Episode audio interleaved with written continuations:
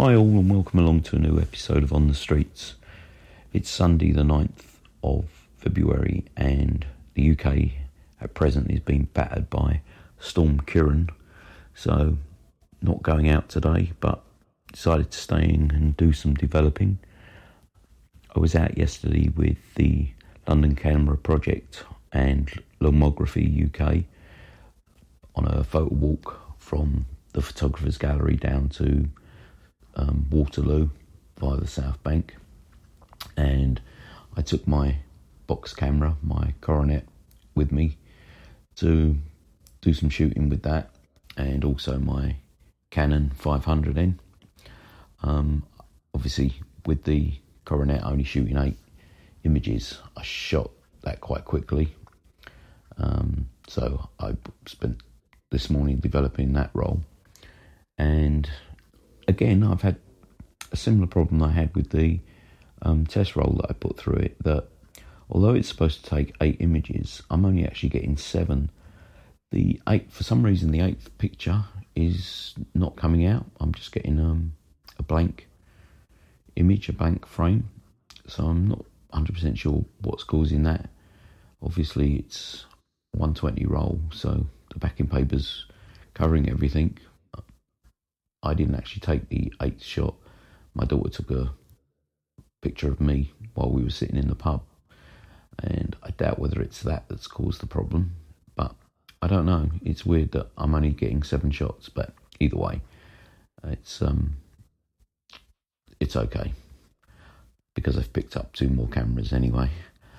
I've in the past week, I've picked up a, a Kodak DuraFlex and a Kodak Brownie Twin twenty, which both these cameras actually shoot six twenty film, but luckily one of them came with the spare reel and one came with two spare reels, so I've got the ability to actually re-roll one twenty roll film onto the spools from there, which I tried this morning when I was setting up um, my darkroom bag, and I wouldn't say it was easy, but it's doable.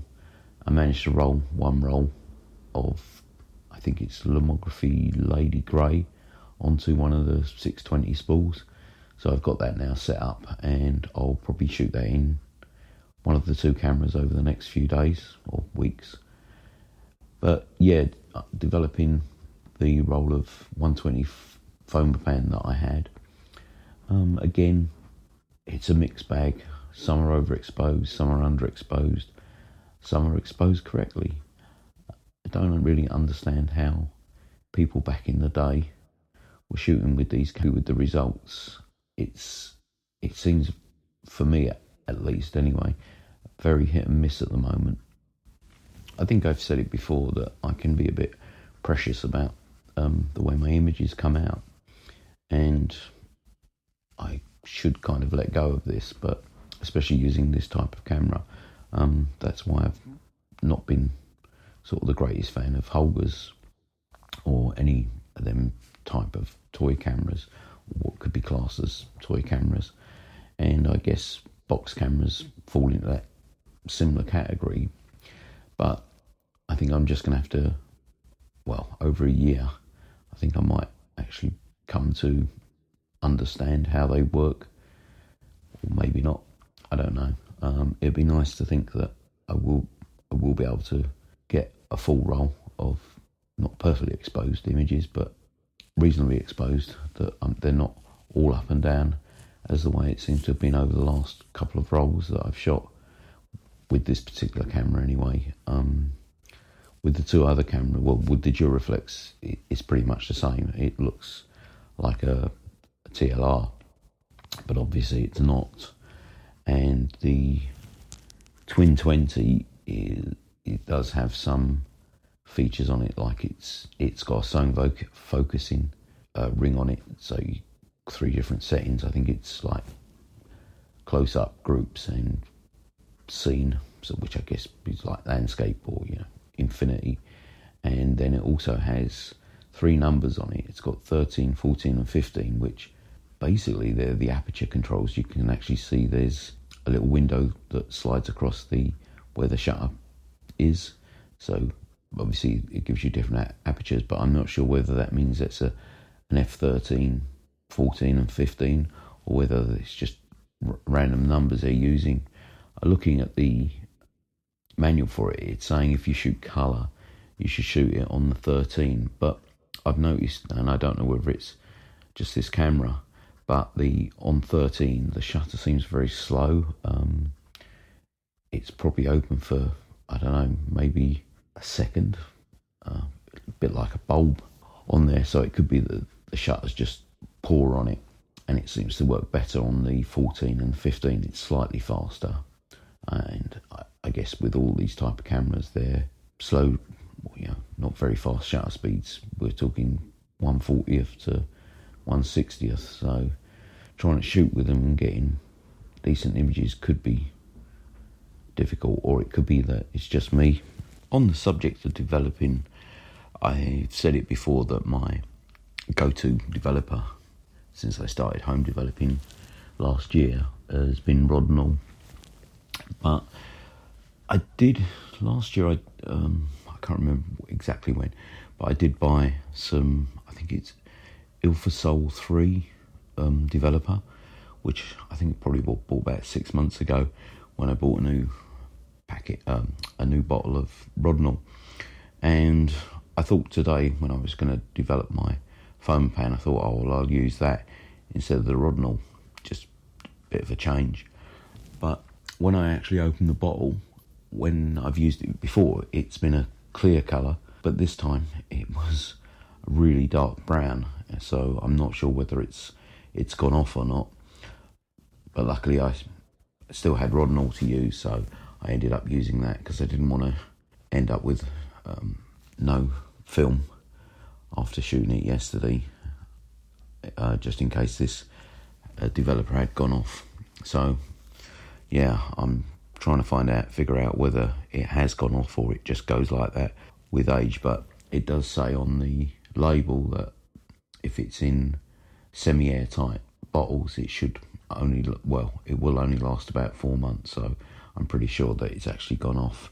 Unlike Rodinal, which seems to last forever.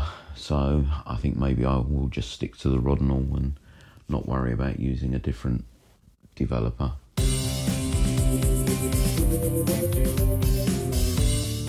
Yesterday's photo walk was a really well turned out event. I think there was about forty people turned up, might have even been more. So um, yeah, a big thanks to Rob from the London Camera Project for actually organising this and putting it on. Um, he's done quite a few now in the last, I think I've been going now, yeah, roughly a year. And I think I've been to, along to most of them.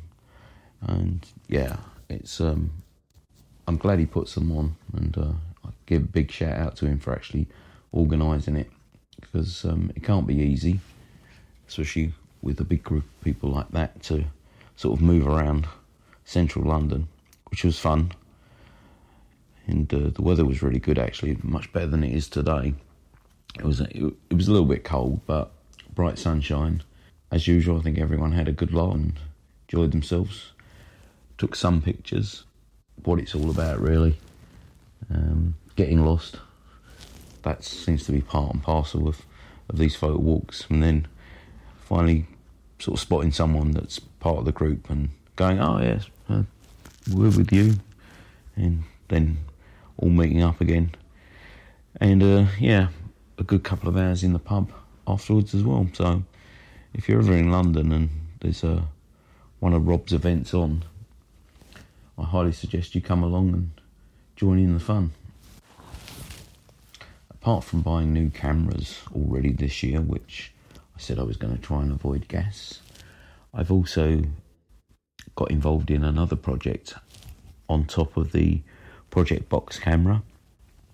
Um, Ian Barnaby Nutt and Sven Olaf Humberset from the Viewfinder Vikings podcast put out a call for people to join in to shoot some, I think it's A P X um, four hundred, and I think Sven has got quite a lot of bulk of this particular film stock, and the idea is that he's going to send a couple of rolls out to, I think at the moment there's twenty people involved, and he will um, send out a couple of rolls to each person, and the idea is that we shoot it, but under the stipulation that we don't shoot it at box speed, we actually shoot it pushed and see what we get from it.